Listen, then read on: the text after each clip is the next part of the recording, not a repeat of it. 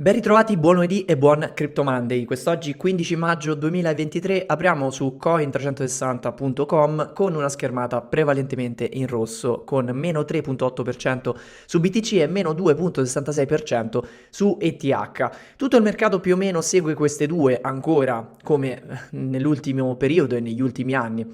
Passata una fase in cui in anni precedenti il trend era portato prevalentemente da B T C, in quest'ultima fase bisogna osservare molto quello che succede in queste due monete che capitalizzano più del sessanta per cento del mercato. Infatti andremo a vedere adesso le percentuali. È stata una settimana comunque tendenzialmente molto incerta e il tutto si è poi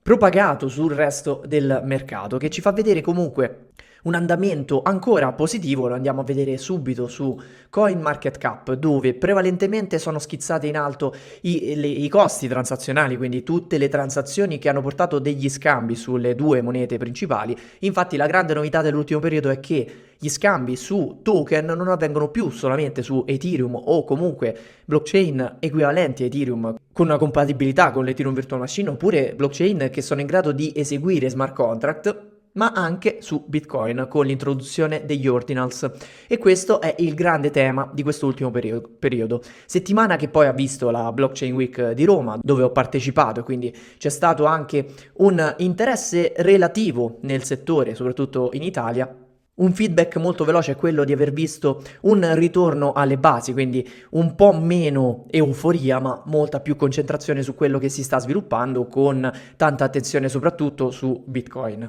E qui andiamo direttamente a vedere che la capitalizzazione di mercato è superiore al millecentoquarantadue miliardi di dollari, con B T C che ha una dominanza al quarantasei virgola cinque per cento ed E T H al diciannove virgola sette per cento, quindi queste due coprendo quasi il sessantasette per cento o superiore al sessantasette per cento del mercato, ci danno praticamente l'andamento del mercato intero. Poi qui vediamo che in, trend, in trending su CoinMarketCap ci fa vedere delle meme coin. È una fase di questo tipo qui, dove con l'esplosione di meme del tipo Pepe, di cui parleremo, si è dato vita nuovamente a questo trend che ciclicamente torna. Andiamo nuovamente a vedere le finestre temporali. Lunedì scorso ho fatto un'edizione più, con, più ristretta del CryptoMonday, quindi non sono andato ad osservare questo, ma velocemente andiamo a vedere che nell'ultima settimana il prezzo è sceso dai ventisettemilanovecento agli attuali ventisettemilaquattrocento dollari, quindi tendenzialmente un trend ribassista che rispecchia anche quello del mensile, con un mese fa il prezzo a trentamilaquattrocento dollari. Un anno fa il prezzo era pressoché simile a quello di un mese fa,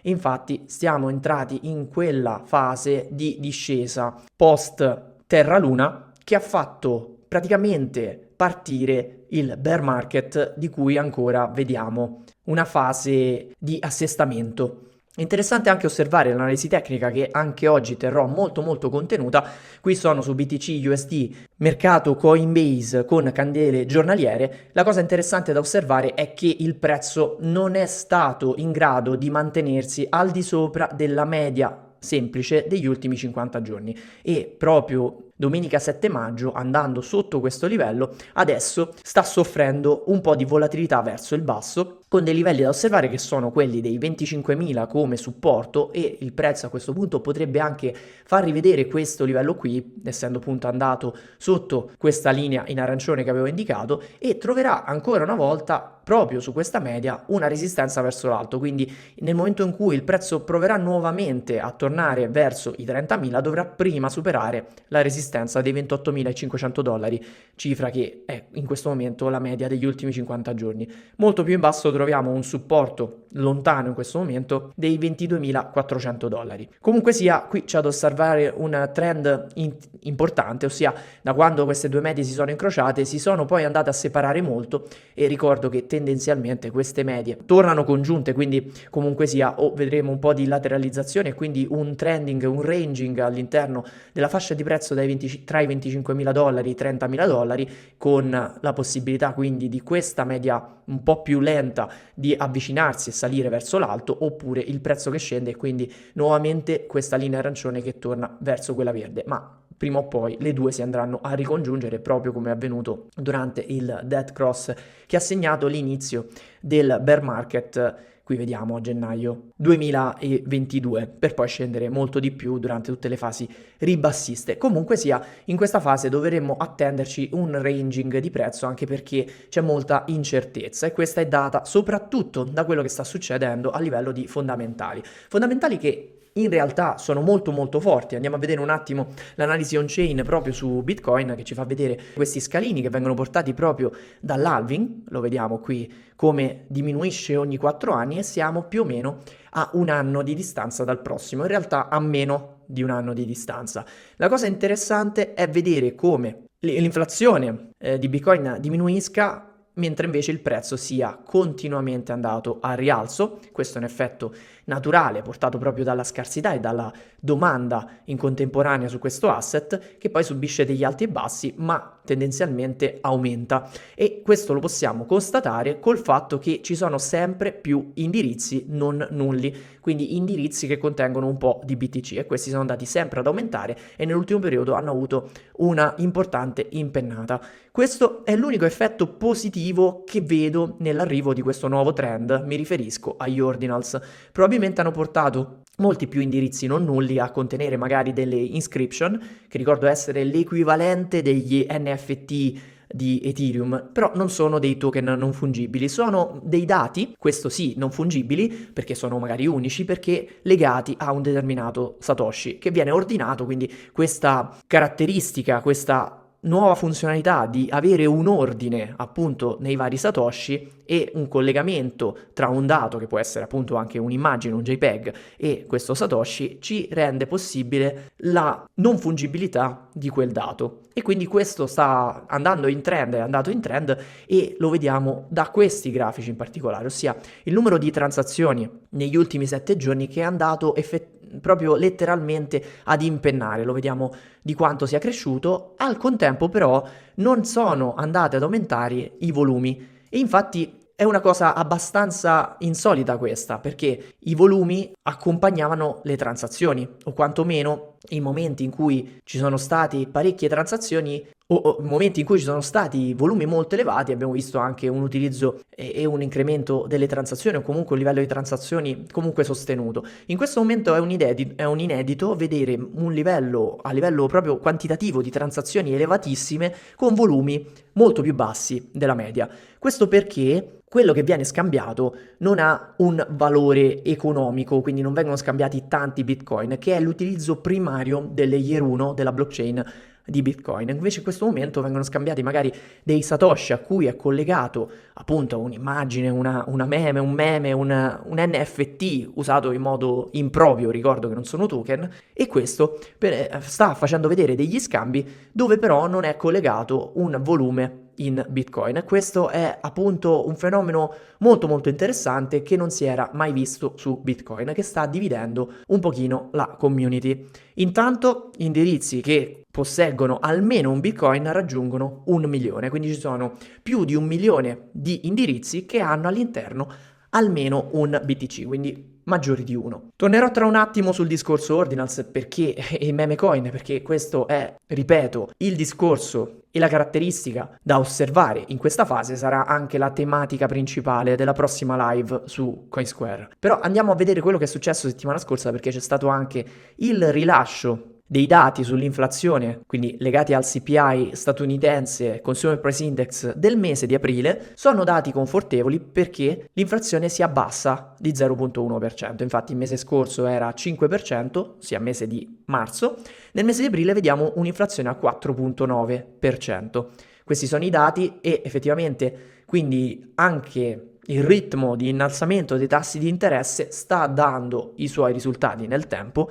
Il problema è che il ritmo con cui vengono alzati i tassi di interesse è molto sostenuto, molto alto, mentre l'inflazione, se dovesse abbassarsi con questo rate, con questo ritmo, con questa frequenza, vedremo un andamento che porta verso il desiderato due per cento essere molto molto lungo. Quindi ipotizziamo che ogni mese l'inflazione si abbassi dello zero virgola uno per cento, dal quattro virgola nove per arrivare a due, ci vorrebbero almeno due anni. E dico almeno, e eh, questo potrebbe essere un problema perché due anni con tassi di interesse molto elevati porterebbero molto probabilmente al fallimento di diverse situazioni bancarie, soprattutto, è la tematica che abbiamo discusso nei mesi precedenti, soprattutto nel mese di aprile, e quindi è una situazione molto molto critica da osservare. Ovviamente quello che viene riportato è il successo, ossia il, l'abbassamento dell'inflazione come una notizia strapositiva, ma tutto va misurato e va preso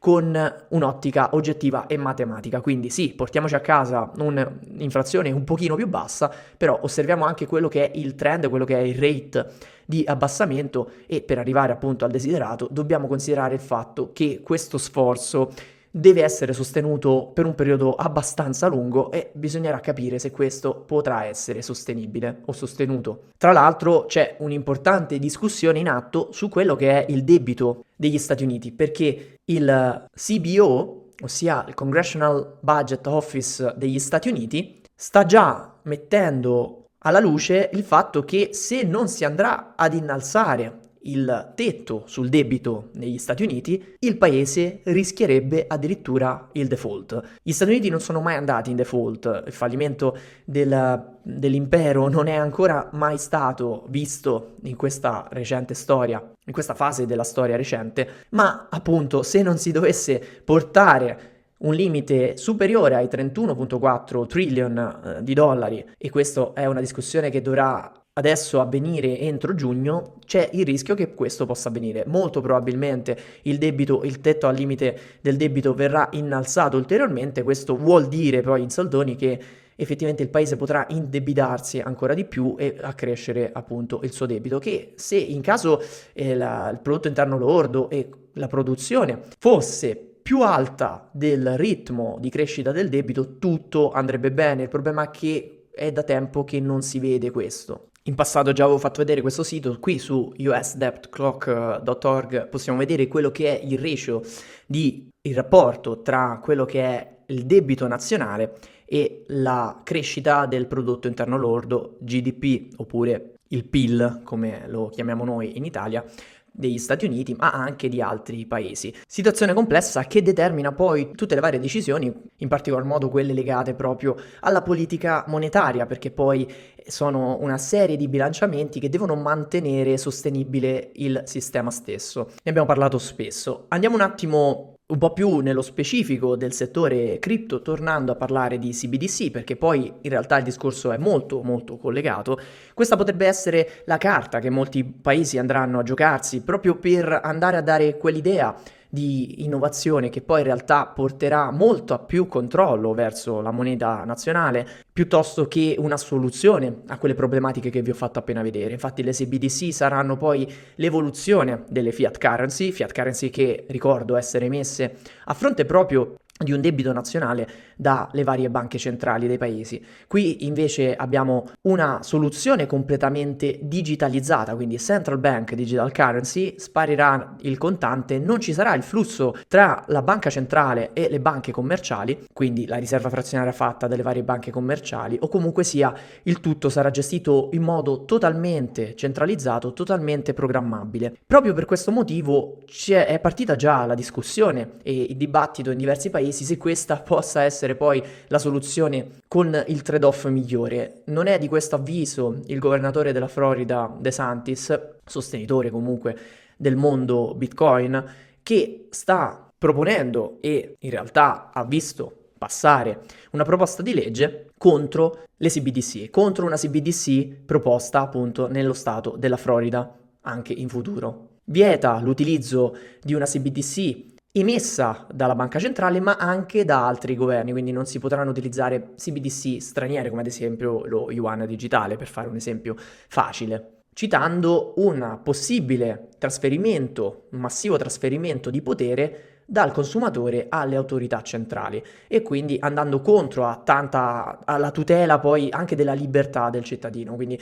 questo è un primo passo, esorta poi altri stati, altri stati del Congresso americano a fare lo stesso. una notizia molto importante, e questo è un filo conduttore che va seguito continuamente, anche perché questa è la traccia principale della storia che stiamo vivendo. Poi tutto il resto è un pochino più a breve termine, ma quello che dobbiamo osservare a lungo termine è proprio questa evoluzione. Da un lato quello che ha portato Bitcoin con tutto il mondo delle cryptocurrencies, ma principalmente se parliamo di cryptocurrency come currency dobbiamo riferirci a Bitcoin, e tutto quello che sta avvenendo invece dal lato delle alternative centralizzate, quindi l'evoluzione della moneta a partire dal dollaro inteso come fiat all'euro eccetera. E questo è il filone più importante, filone che stiamo iniziando a perdere un po' di vista, soprattutto con quello che sta succedendo in trend come quello degli ordinals. E quindi qui si sta scatenando il grande dibattito: sono gli ordinals qualcosa di positivo o qualcosa di negativo nel mondo Bitcoin e nel mondo cripto?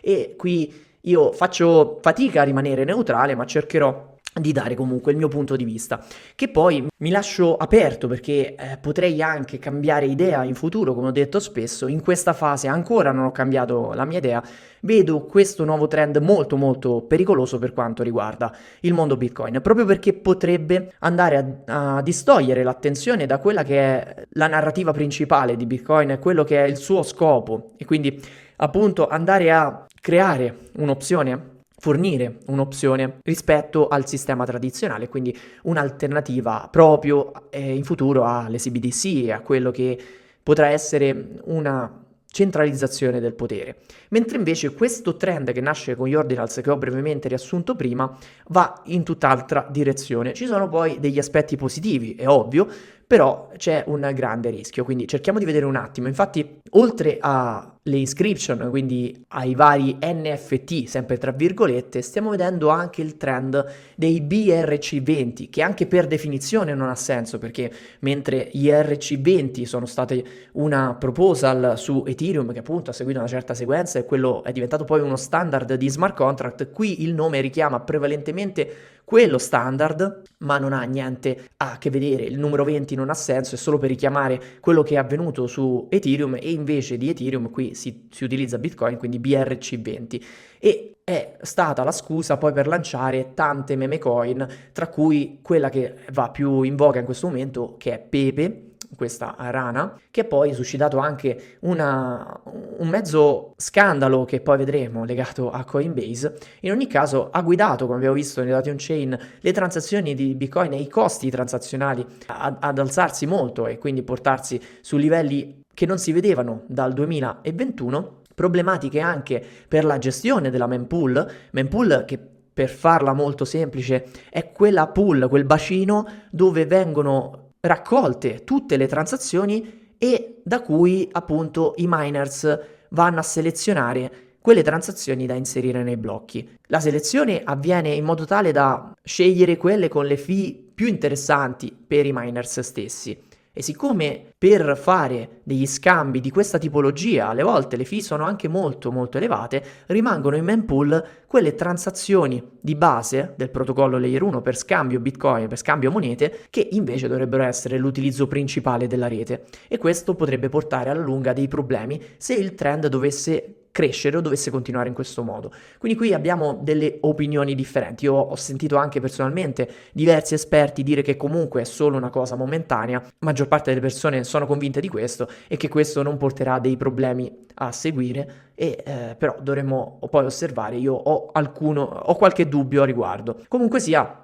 lo stesso Binance ha riscontrato dei problemi, come dicevo anche settimana scorsa, ha dovuto interrompere un paio di volte temporaneamente i prelievi su Bitcoin proprio perché c'erano quattrocentomila transazioni in pending e non riuscivano a essere gestite queste in mempool dai miner stessi. E ci sono dei dibattiti per i quali effettivamente questo non porta dei problemi solamente funzionali alla rete, ma effettivamente, se ci andiamo a ragionare, i B R C venti come token potrebbero essere considerati anche delle security non registrate, stesso discorso che era avvenuto e stesso dibattito che c'è in altre blockchain, come esempio quella di Ethereum, e quindi potrebbe far rivisitare, far rivedere quella che è l'opinione del regolatore nei confronti di Bitcoin, che era stato classificato come commodity, quindi sicuramente non una security, mentre invece queste nuove funzionalità mettono di nuovo in discussione la rete. E poi l'intero ecosistema potrebbe essere portato alla, a, ad essere confuso, eh, ad avere una narrativa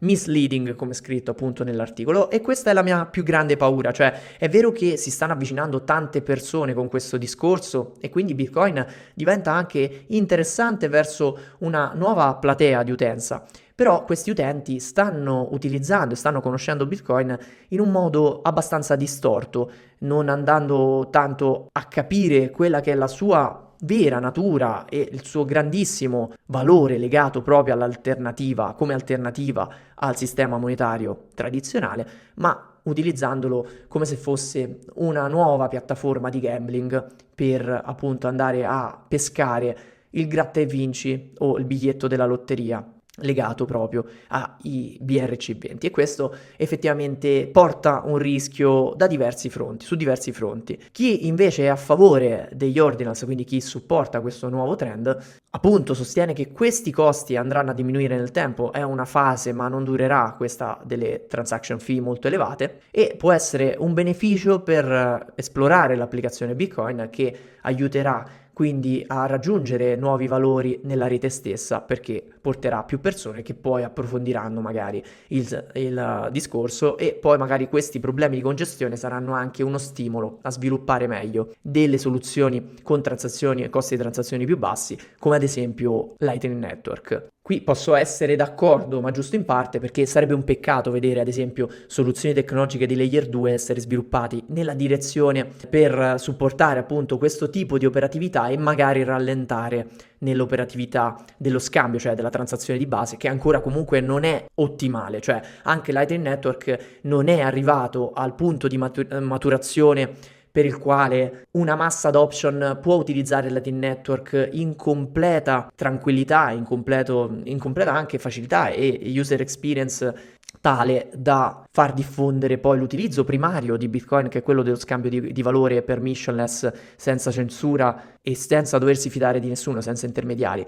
Questo aspetto ancora deve svilupparsi e potrebbe rallentare, perché l'attenzione potrebbe andare verso sviluppi poi alla fine Eh, defini- definibili, quantomeno da me, abbastanza inutili o frivoli. Allo stesso tempo però molti supporters degli ordinals dicono, giustamente, qui sono d'accordo, che Bitcoin deve anche mantenere la libertà di espressione e di pensiero. Questo virgolettato, ad esempio: so che tutti odiano gli ordinals, però anche se questo è un testo o un'immagine, l'abilità di pubblicare un'informazione incensurabile su la time chain di Bitcoin è effettivamente fa rende effettivamente questa comunicazione, questo speech incensurabile nel mondo per sempre. Ed è vero, allo stesso tempo è anche vero che, essendo così, si potrebbe diffondere anche un certo tipo di messaggi, come ad esempio vediamo il caso scoppiato proprio su Pepe per quanto riguarda Coinbase.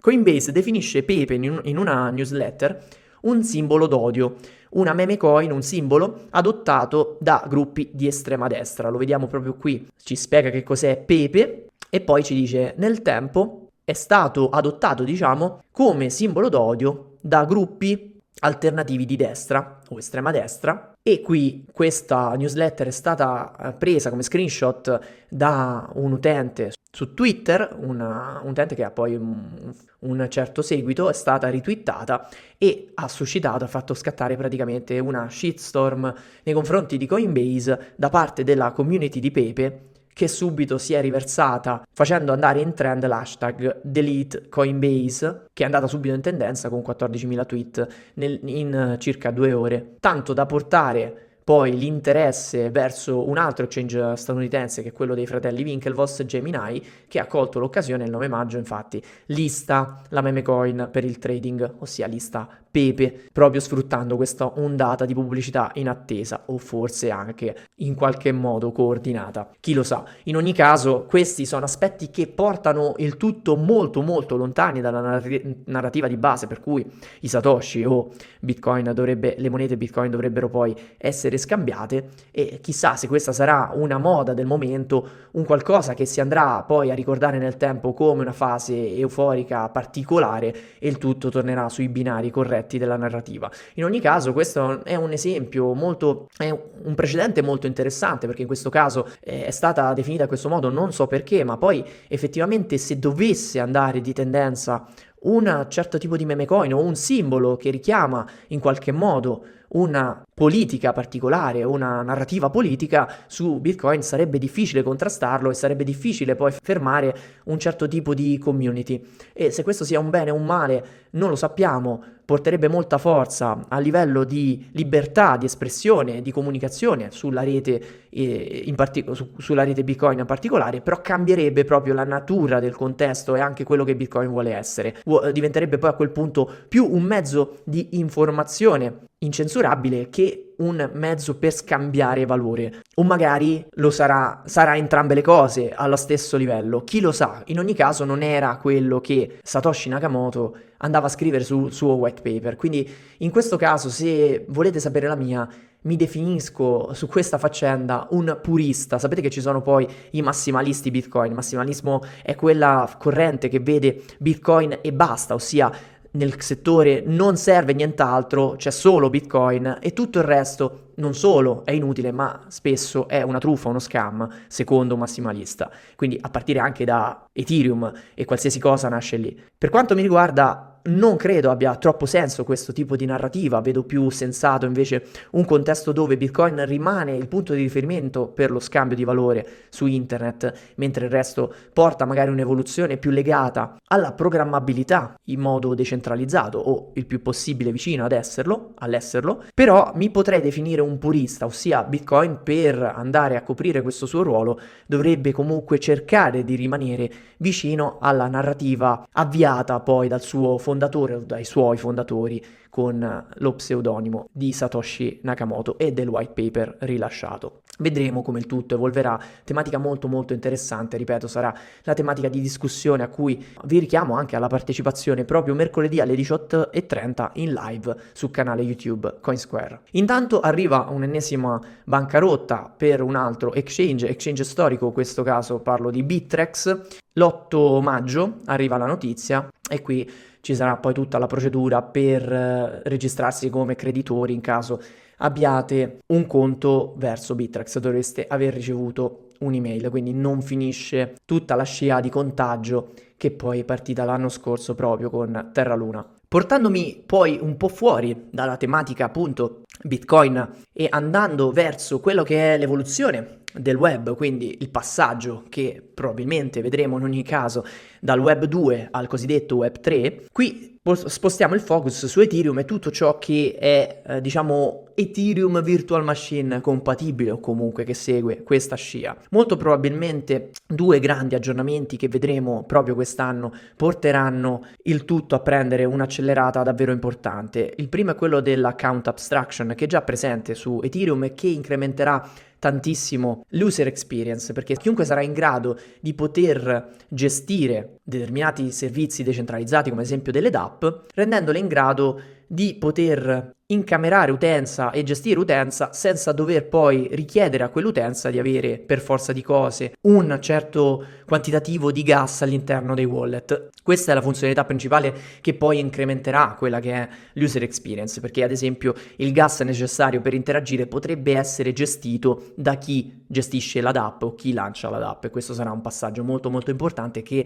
semplificherà di molto le interfacce. Infatti oggi abbiamo raggiunto un livello abbastanza complesso, su MetaMask si possono fare tantissime cose, ma è per utenti troppo esperti, direi io. Mentre invece se una persona deve utilizzare un determinato servizio, c'è bisogno anche di un'interfaccia il più semplice e minimal possibile, e questo sarà possibile proprio grazie all'account abstraction, che tra l'altro toglierà di mezzo le problematiche legate ai costi di rete, che alle volte rendono l'utilizzo proibitivo. Ma legato ai costi di rete, il passaggio vero arriverà e l'evoluzione vera arriverà quando l'ecosistema si sposterà prevalentemente su layer due, perché è questa la strada. Dopo il merge, il più grande aggiornamento che arriverà su Ethereum è quello del Proto Dank Sharding. Proprio in questi giorni di conferenza, date le tante domande, ho capito che in molti non hanno ben seguito quello che è stata, diciamo, l'evoluzione anche di idea su Ethereum, effettivamente abbastanza complessa. L'idea iniziale era quella di applicare uno sharding alla rete di Ethereum, quindi alla blockchain intesa proprio come layer uno. Questa idea è stata accantonata diverso tempo fa perché tecnologicamente non fattibile, mentre invece l'idea è stata poi adottata da i vari layer due, dove la cosa è più gestibile, e questa funzionalità è evoluta con il nome di Dank Sharding. Quindi quando ci riferiamo allo sharding togliamo di mezzo l'idea che questo verrà, possa essere fatto o verrà fatto sul layer uno di Ethereum. Quello che accadrà è vedere un Dank Sharding grazie a delle tecnologie che vengono applicate proprio, applicate proprio a Rollup sui vari layer due, quindi a partire da Optimism, Arbitrum e gli altri. Una proposta molto interessante è avvenuta proprio nel contesto Optimism da parte di un utente che come nickname aveva proprio Proto, e quindi questa proposta è stata chiamata, l'idea è stata proposta da Proto Lambda, che è questo sviluppatore, e appunto quindi per ribattezzare questa nuova idea si è creato il nome di Proto Dank Sharding, che ha come E I P il numero quattro otto quattro quattro. Questo E I P, questa Ethereum Improvement Proposal, verrà inserita proprio nel prossimo aggiornamento, quello del Surge. E questo sarà il passaggio che porterà la scalabilità, perché finora quello che abbiamo visto come aggiornamento era tutto legato al merge, e il merge era solamente, tra virgolette, il cambiamento di consenso, ossia il passaggio dalla proof of work alla proof of stake, e, ed era indispensabile per fare questi ulteriori passaggi, ma non c'era un miglioramento di efficienza. Per vedere davvero il miglioramento dovremo vedere questo nuovo aggiornamento che potrebbe arrivare entro quest'anno.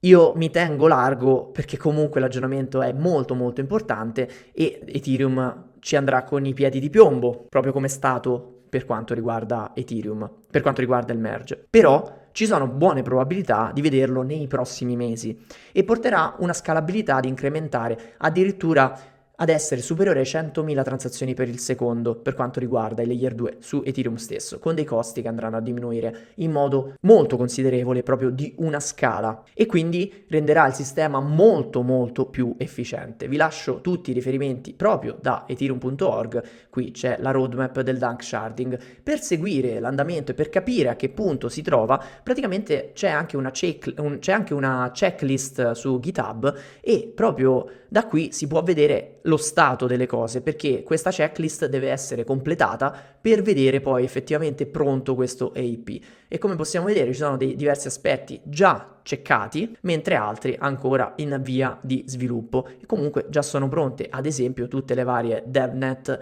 dove si sta provando, e eh, comprese anche le faucet e diverse altre cose. Poi ci sarà lo shadow fork sulle varie testnet principali, come ad esempio Sepolia, proprio come è avvenuto per il merge, poi magari arriverà su Girl e a quel punto ci sarà lo shadow fork anche in mainnet. Questa cosa non tarderà troppo ad arrivare e sarà il prossimo passaggio che porterà probabilmente l'evoluzione del settore ad essere davvero pronto per la massa adoption per quanto riguarda tutto il mondo e l'ecosistema cripto. Qui non mi sto limitando solamente a parlare di Ethereum, ma considerate che questi passaggi portano davvero poi delle ere nuove, delle nuove fasi, essendo qui la maggior parte della liquidità, la maggior parte delle applicazioni e tutto il resto. Come ad esempio saprete, sono fondatore del progetto MetaSwap, MetaSwap che proprio in quest'ottica è andato a fare un'application per portare i contratti sul layer due, uno dei layer due principali, è quello che poi ha proposto appunto il Proto Dank Sharding, e quindi che vedrà probabilmente per primo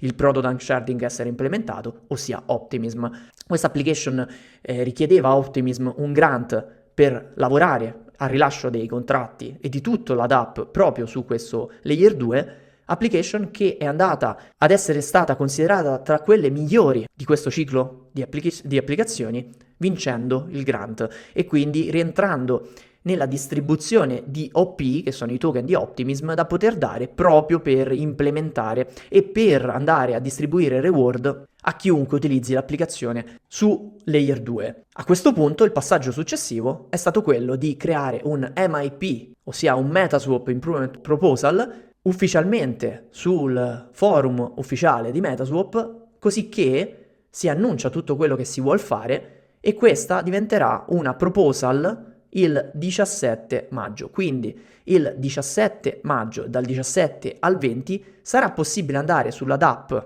sulla D A O di MetaSwap e votare. Chiunque avesse degli X M T potrà votare sì o no al passaggio di MetaSwap su Optimism, al deploy dei contratti degli Agent Swap su Optimism. Agent Swap che a quel punto vedranno una doppia reward sia in X M T che in O P. Per tutti questi dettagli ho deciso di fare una live dedicata in italiano proprio nella giornata di oggi, del quindici maggio, alle ore diciotto. Trovate il link direttamente in descrizione a questo video per parlare in dettaglio di questa cosa qui, che potrebbe essere un pochino complicata per chi è alle prime armi per, questi, per quanto riguarda questi discorsi, che capisco essere abbastanza complessi alle volte. Comunque sarò disponibile alle diciotto per dare una spiegazione di quello che sta succedendo e per rispondere a qualsiasi tipo di domanda, oltre che al valutare, nel valutare tutto quello che questo passaggio poi comporterà, perché è un passaggio davvero importante, sia per quanto riguarda l'applicazione stessa,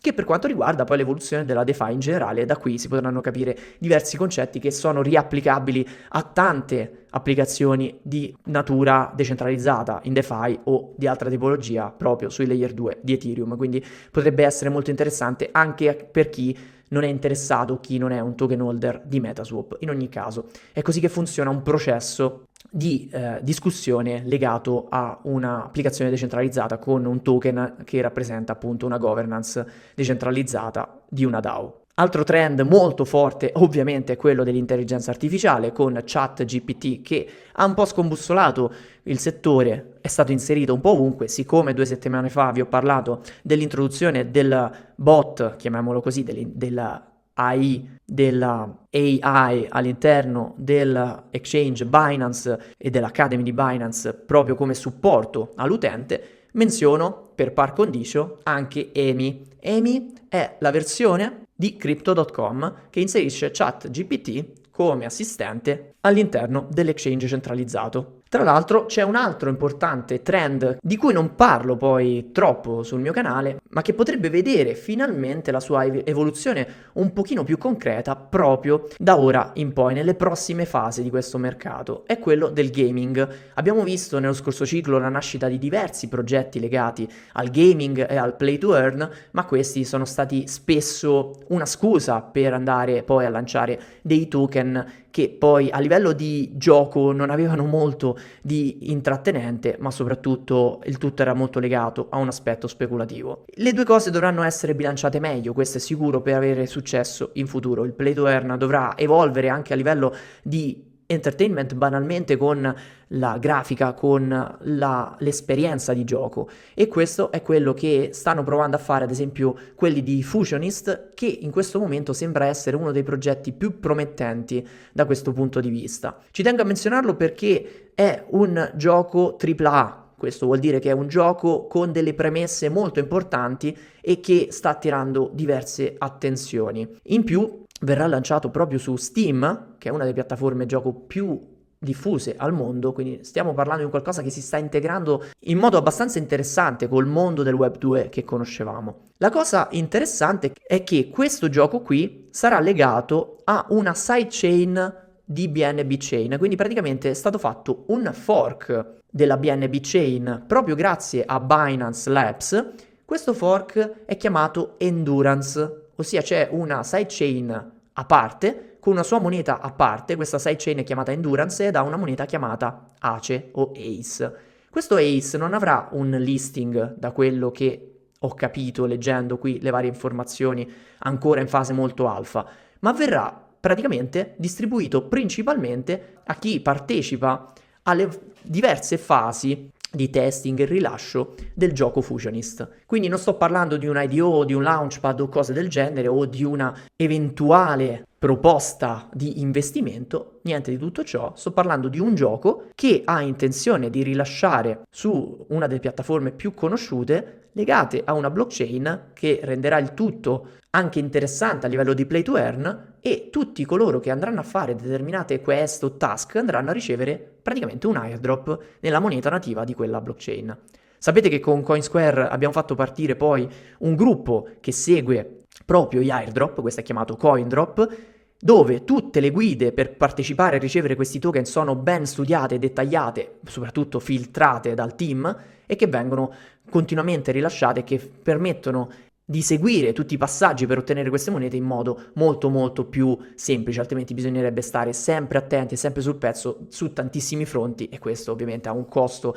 energetico e di impegno molto molto elevato. Coindrop ha un costo in abbonamento, seguirà tra gli altri progetti anche questo di Endurance. Comunque vi rilascio anche qui una discussione rilasciata direttamente a loro, da loro su Twitter, che fa vedere come funziona e co- quali passaggi bisognerà poi seguire per ottenere l'airdrop che è stato confermato, l'airdrop di Ace. Ci sarà un sistema con dei pulse points, questi punti, eh, con una sorta di gamification, questi non sono token ma saranno dei punti collezionabili, poi chi ha questi punti potrà mintare un N F T che sarà una chiave proprio per accedere alla fase beta su Steam. Quindi si andrà a mintare questo N F T, che poi probabilmente diventerà anche un collezionabile, e con questo N F T si potrà giocare in fase beta su Steam al gioco stesso. E poi, in base agli N F T che si andranno a collezionare, ci sono tre tipologie, con questi Pulse Reactor si andranno a ricevere appunto un certo quantitativo di Ace su questa nuova blockchain,